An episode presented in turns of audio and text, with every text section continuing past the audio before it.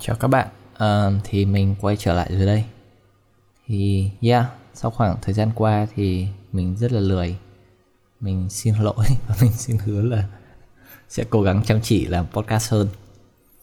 Thế thì hôm nay để mình kể cho các bạn nghe một câu chuyện. Thế là vào những năm 2015 khi mà mình còn ở bên Đan Mạch ý, Thì mình có rất nhiều thời gian rảnh rỗi và mình không biết làm gì cả. Thì mình chơi rất nhiều game. Hồi đấy mình có chơi liên minh. Hồi đấy mình bị nghiện đắm đuối liên minh Trong khoảng 1, 2, 3, 4 năm liền. Thật ra tới bây giờ mình cũng chơi Vẫn còn chơi nữa. Thì chắc mình đã tiêu khoảng I don't know Mười mấy nghìn tiếng vào cho đấy. Thì hồi đấy mình cũng lên được đến bậc kim cương ở máy chủ Tây Âu Đánh chung với những cái thằng Top 1 thế giới với Thời lúc đấy ở bên châu Âu nữa là Jackson các thứ. Rồi sau đấy thì mình có chuyển qua chơi tiếp game Skyrim. Ôi, Cái game đấy nó bánh cuốn vô cùng sẽ ngồi chơi hàng tiếng đồng hồ mà không biết gì cả. Thì mình cũng tốn khá nhiều thời gian vào trong đấy. Thế là một thời gian sau mình bắt đầu chán mình đi tìm những cái game indie nhẹ nhàng hơn để chơi. Thì đến một ngày nọ mình tìm ra một cái game tên là Kerbal Space Program. Cái game này mục đích chính của nó là xây tàu vũ trụ xây máy bay các thứ để phóng được uh, satellite hoặc là cái gì đấy lên lên lên lên bề mặt một cái hành tinh khác. Ví dụ như là sao hỏa, các sao xa xôi hơn, hoặc là mặt trăng thôi. Hoặc đôi khi chỉ là phóng lên quỹ đạo thôi. Bạn cũng có thể là máy bay và nhiều thứ khác nữa. Thì, yeah, lúc đầu mình rất bực mình bởi vì mình không biết chơi game này như thế nào, làm thế nào để xây được một cái tàu tên lửa, làm sao để đưa được một thứ gì đấy lên quỹ đạo. Hoặc xa hơn nữa, làm sao để có thể phóng lên một cái hành tinh khác. Đơn giản hơn thì có thể là làm sao để docking hai cái tàu vũ trụ trên quỹ đạo với nhau giống như là người ta hay làm về cái tàu SpaceX cách đây vài tháng ấy, khi mà nó nó nó docking với lại internal international space station. Thì đấy là cái game về vũ trụ mình chơi và nó cũng là cái game mà mang đến cho mình cái niềm đam mê về space đến tận sau này đến tận bây giờ. Thì để chơi được cái game giải rách đấy thì mình đã phải dành rất là nhiều thời gian để để đi học những cái những cái không đâu. Giống như là những cái cơ bản nhất giống như là um, uh, cái gì nhỉ? Động cơ của tàu tên lửa thì như hoạt động như thế nào này? Hoặc là fuel pump fuel cycle học về um, orbital mechanics làm sao để đưa một cái vật gì đấy lên quỹ đạo. Đấy là bạn không thể đi thẳng lên trên trời được và bạn phải uh, vừa đi thẳng lên cao và vừa phải đi sang ngang nữa. Đi thẳng lên thì để bạn Ờ, không còn bị cái bầu khí quyển của trái đất làm chậm lại còn đi thật nhanh sang ngang để để bạn có thể đi vòng quanh trái đất mà không bị rơi xuống. Thì đấy là giải thích một cách đơn giản nhất về orbital mechanics. Học những cái thứ cao hơn giống như là Hohmann transfer. Nó là một công thức để tính làm sao có thể phóng một vật từ từ uh, hai hành tinh cùng orbit một cái ngôi sao một cách uh, hiệu quả nhất ít tốn năng lượng nhất và ít tốn thời gian nhất chẳng hạn. Thì ví dụ là làm thế nào để phóng một thứ từ trái đất lên sao hỏa trong thời gian ngắn nhất và tốn ít nhiên liệu nhất? Thì như các bạn đã biết là muốn phóng một cái gì đấy về không gian, vũ trụ nó rất là rộng lớn và bạn sẽ tốn rất là nhiều nhiên liệu cho những cái đấy. Rất may là ngoài đấy thì sẽ không có gì để cản chúng ta lại, cho nên là một khi bạn đã lên được vũ trụ rồi, lên được cái orbit của trái đất rồi, thì gần như bạn đã hoàn thành nửa chặng đường rồi từ đấy bạn muốn đi đến bất kỳ hành tinh nào khác trong hệ mặt trời thì cũng chỉ tốn một nửa nhiên liệu còn lại thôi. Bởi vì thoát được khỏi cái gravity well thoát được khỏi cái cái cái cái lực hút của trái đất và cái sự chậm lại của cái bầu khí quyển này thì tốn rất là nhiều năng lượng. Thì đấy về Hohmann transfer thì là làm sao để phóng được một vật từ trái đất lên sao hỏa trong thời gian ngắn nhất. Và uh, tiết kiệm nhất thì cái cái cái thời gian, cái khoảng thời gian đẹp nhất để làm việc này thì nó chỉ xảy ra khoảng 2 năm một lần thôi.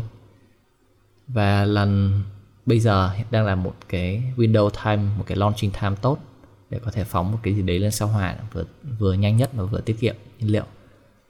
Thì nếu như bạn phóng vào trong khoảng từ giữa tháng 7 đến cuối tháng 7 trong đợt vừa rồi thì nó sẽ chỉ tốn khoảng 200 ngày. Thì các bạn sẽ rơi vào sao hỏa trong khoảng đầu tháng hoặc là giữa tháng 2 năm sau. Còn một cái window time nữa, bạn có thể launch, đấy là vào khoảng tháng 10 thì nhiên liệu cũng sấp xỉ tương đương thế, nhưng mà thời gian bạn cập bến sẽ lâu hơn là khoảng 300 ngày, tức là khoảng gần một năm. Tất nhiên là người ta sẽ chọn thời gian ngắn hơn bởi vì nhiều về lý do kinh tế nữa, và khi bạn ném cái gì đấy vào trong vũ trụ và nó liên tục bị bị bị bị bị bị bị radiation expose thì thời gian càng ngắn càng tốt thì đấy là đấy là lý do tại sao trong nửa tháng vừa rồi rất nhiều công ty từ Trung Quốc, Ấn Độ không biết có Ấn Độ nhỉ? Nhưng mà chắc chắn là có Trung Quốc. Và kể cả NASA đã phóng những cái tàu vũ trụ của họ lên trên sao hỏa. Thì cái tàu vũ trụ của NASA đợt này phóng lên trên sao hỏa nó gọi là Persevere Perseverance Perseverance. Nó gọi là cái gì đấy? Tại mình một tí. À nó gọi là Perseverance. Nó là kiên trì thì cái tên này mình nhớ không nhầm là do một cậu bé viết một bài văn rất hay lên NASA là ở tại sao chúng ta cần thì NASA có một cái cuộc thi là đặt tên cho nhiệm vụ Deep Space Exploration tiếp theo của họ. Thì cái cậu bé này có bài văn rất hay giải thích là ừ, tại sao những cái tàu trước tên là Curiosity tên là ABC thì tại sao cái tàu này tên là uh, Perseverance? Thì yeah, thì vừa cái tàu này vừa được phóng thành công vào cuối tháng 7 vừa rồi. Thì nó sẽ cập bến sao hỏa vào đâu đấy giữa tháng 2 năm sau. Thì trong một cái nhiệm vụ Deep Space Exploration này uh, NASA sẽ mở một cái phiếu đăng ký giúp bạn có thể đăng ký viết tên mình. Thì đến gần ngày phóng thì NASA sẽ lấy các tên những người đăng ký đấy khắc lên một cái khắc laser lên một cái miếng kim loại và đặt lên cùng cái tàu Perseverance này và phóng nó lên cùng sao hỏa. Thì lúc đấy tên bạn có thể physically nằm trên sao hỏa. Thì năm ngoái mình đã đăng ký vào hè năm ngoái cho hai chỗ cho mình và một người mình rất là quý. Ừ, thì bây giờ tên chúng mình đã vừa được phóng thành công và hy vọng sẽ hạ cánh thành công luôn tại sao hỏa vào 7 8 tháng tới. Thì các bạn có thể theo dõi cái sự kiện uh, cái event những cái event NASA Display Exploration này trên trang web trang chủ của NASA.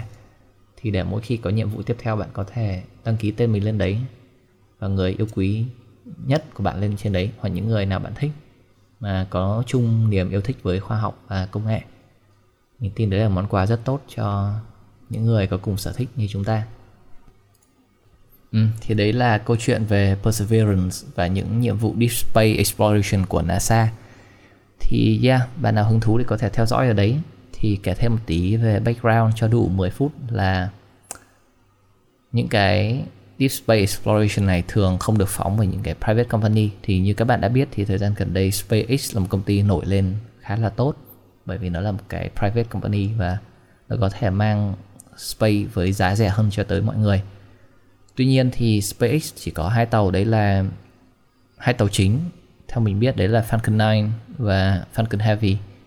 Thì Falcon 9 có giá rẻ hơn và có thể đưa những cái vật, có khối lượng khá nhẹ lên quỹ đạo của trái đất, Falcon Heavy thì khỏe hơn một tí.